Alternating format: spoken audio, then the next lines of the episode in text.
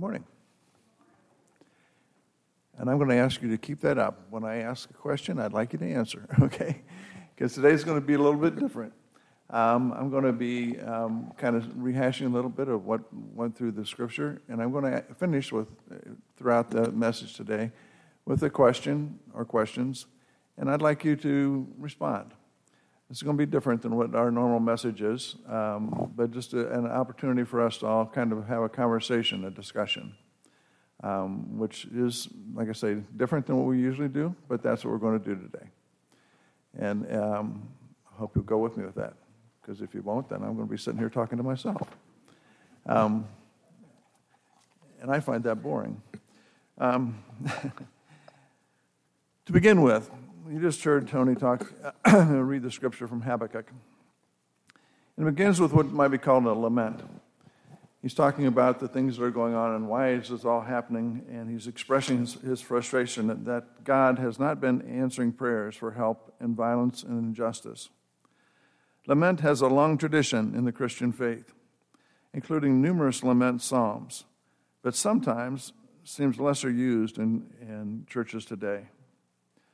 Why might it be important to prayer, pray prayers of lament? Why might it be important to pray prayers of lament?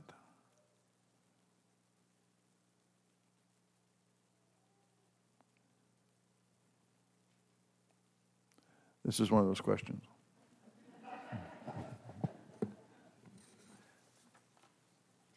To tell God everything? Happy? Okay.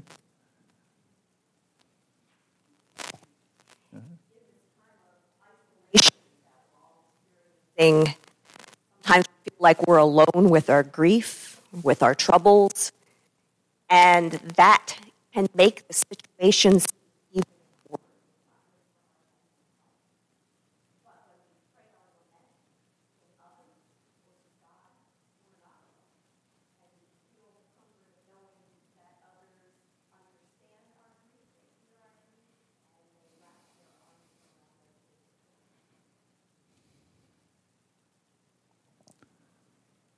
So it's a way of finding and feeling some support when you're feeling scared and lonely and isolated.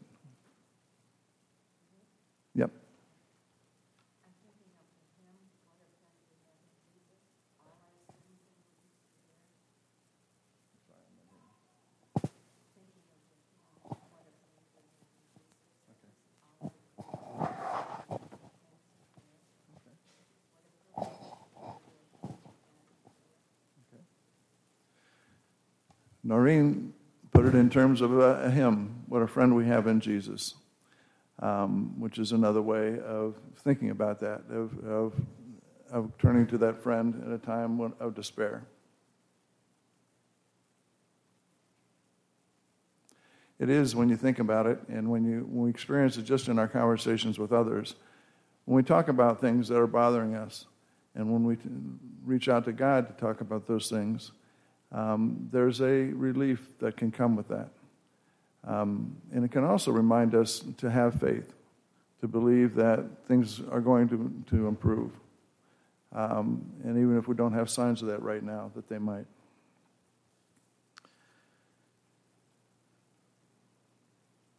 Why might, my, why might we want to do individually or as a community? What might we want to do as individually or as a community to encourage honest prayers of lament? How might we encourage prayers of lament in our church, in our community, or even individually?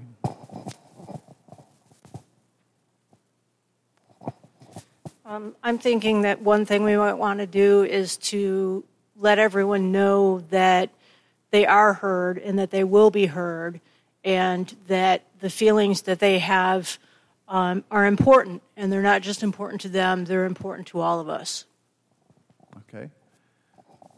So this goes to being open to, uh, to being having open minds and open hearts. And not just saying that but letting people know that. Or not just thinking that but letting people know that. Uh, knowing that, that we're here for you that we want to hear and we want to be there for you. Um, those are ways of, of letting people know that don't let that all kind of fester inside. Let it come out. Any other thoughts?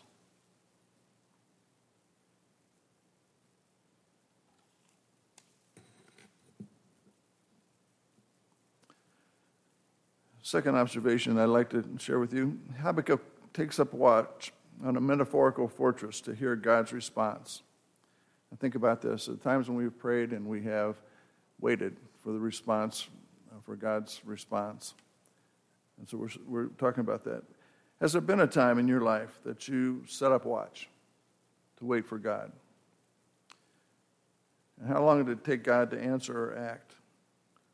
And what did you learn in the process?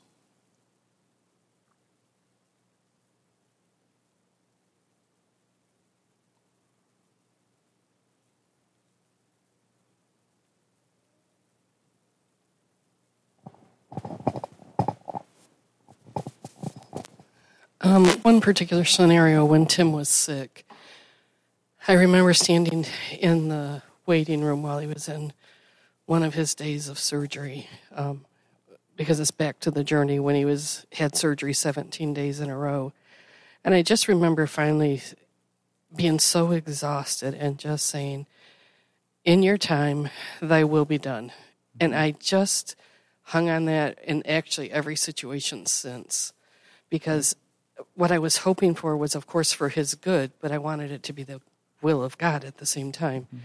and not knowing what that was. It's, it wasn't in our control. Um, so to me, that's the kind of thing that you just wait.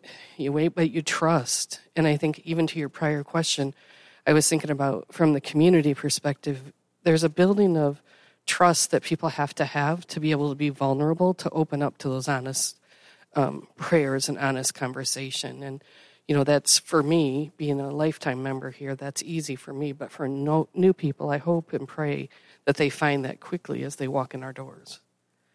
You said a lot there, Teresa, and I want to, recap it because I think it's really important.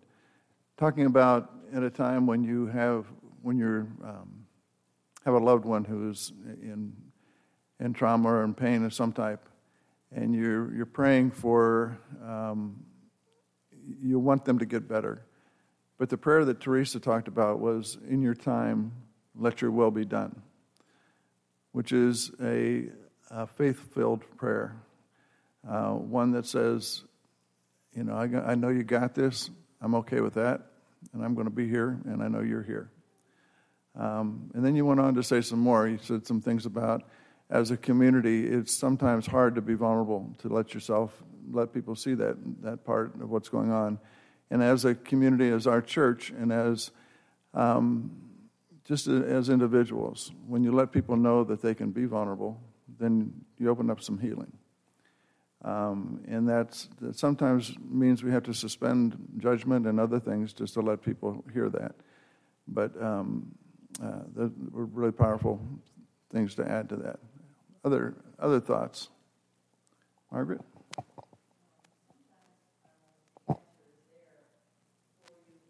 Realize it And um it takes the person to see it. So the answer is is there could be there earlier and until you see it. Okay. So sometimes the answer can be there before you realize it, and, and it takes a while to see it. Um, it always occurs to me the, the thing that has always been something that I've hung on to is that God is always there for us. In, his, his presence is with us all the time. Um, so we pray, and there, there's often going to be an answer. Sometimes we don't listen. Um, and sometimes, as the pain kind of hangs around for a little bit, we start to listen a little bit better, and then all of a sudden we notice something. It's like, ah, I got this. Um, and that can be a real powerful moment, also. Um, other thoughts?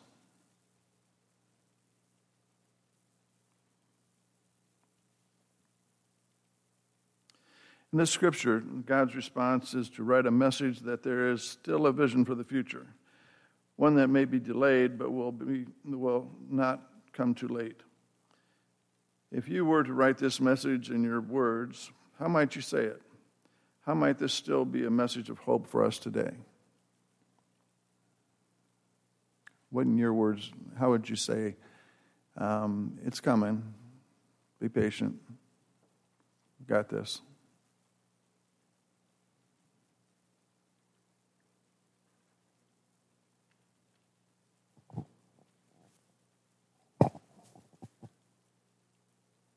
My thoughts would be to be patient um, and to know that God is there for us. And while we may not know exactly what God's will is, God does. And to kind of quote what um, was said earlier, um, God's time is not our time. And we have to be patient and wait for God's time to present itself. So to be patient, to understand that things are going to come in God's time, and we just need to um, wait and trust, have faith.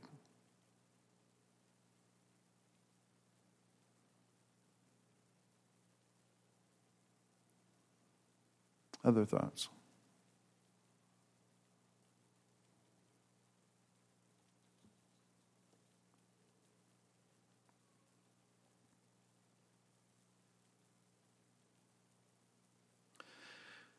Habakkuk, Habakkuk ends with praise and worship. How might we be able to genuinely, genuinely rejoice when things around us are upsetting? How can we genuinely re- rejoice when things around us are upsetting?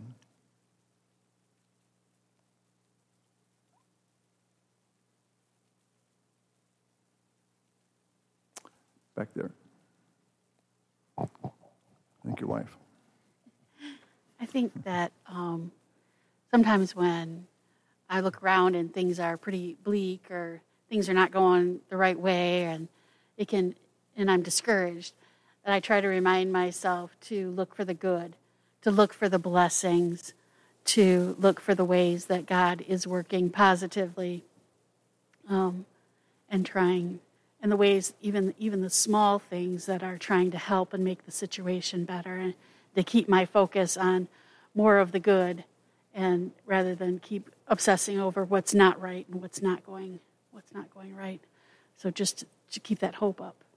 Okay. So when you're overwhelmed with with fear um, and with uh, feelings of despair there's a point where you can also and this is one of the things that i think i i have um, personally noticed over time is that we always have a choice of where we focus. We can focus on, on the fear, we can focus on the bad things that could happen, or we can look at, at as you said, Jody, the blessings that we have. And that's a choice we can make. We can also, and those blessings are there. And it also is um, a time when we can look at as much as bad things could happen, good things could happen also. And we have an option, opportunity to make a, a, a, choice on how we focus our minds and what we see in, in the future for ourselves. And in doing that, we can connect with God during those times. And just from a personal standpoint, I can say that for me, that's what I mean when I say that um, God is present all the time. There's always that opportunity to look at what's what is going on and finding finding God in the midst of it. Um, and when we do that, we can put our minds at, to rest and, uh, and, and be at more peace. Um, no guy having a good day? uh, we only got a little guy with us that's cues a button. Um, okay. All right. So just let me summarize today. Habakkuk was, was making, um, he was crying out, even shouting about what was going wrong, at the, and, and that was um, uh, a, lot of emo- a lot of emotion in that. Just think what that might have been, how that might have been different if he hadn't expressed that. What might have gone on inside him. What might have not been. Uh, there for other people to recognize and to see that in, in spite of those things, something happened. In this case, Jesus came, but not the next day. It was a ways off.